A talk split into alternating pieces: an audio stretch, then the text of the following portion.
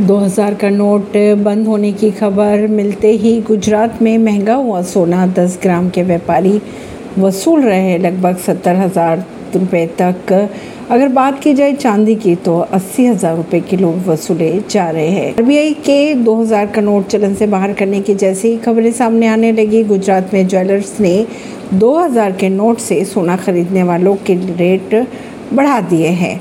अगर बात करें 10 ग्राम सोने की कीमत की तो सत्तर हज़ार रुपये कर वसूले जा रहे हैं, जबकि राज्य में इसका रेट साठ हज़ार दो सौ पचहत्तर रुपये है। खबरें ये भी सामने आ रही हैं कि 2000 के नोट के बदले सोना खरीदने वालों से पाँच से दस हज़ार रुपये अधिक वसूले जा रहे हैं। यानी प्रति दस ग्राम की अगर बात की जाए तो सत्तर हज़ार रुपये में बिक रहा है सोना। अनुमान ये भी लगाया जा रहा है कि इस महीने के आखिर में लगभग पैंसठ हज़ार रुपए के पार जा सकता है सोना। कहा यह जा रहा है, शेयर बाज़ार में जारी उतार चढ़ाव के कारण पहले ही सोने को सपोर्ट मिल रहा था।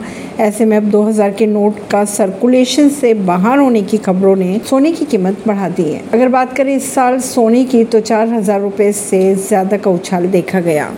ऐसी खबरों को जानने के लिए जुड़े रहिए जनता से रिश्ता पॉडकास्ट से। परवीन दिल्ली से।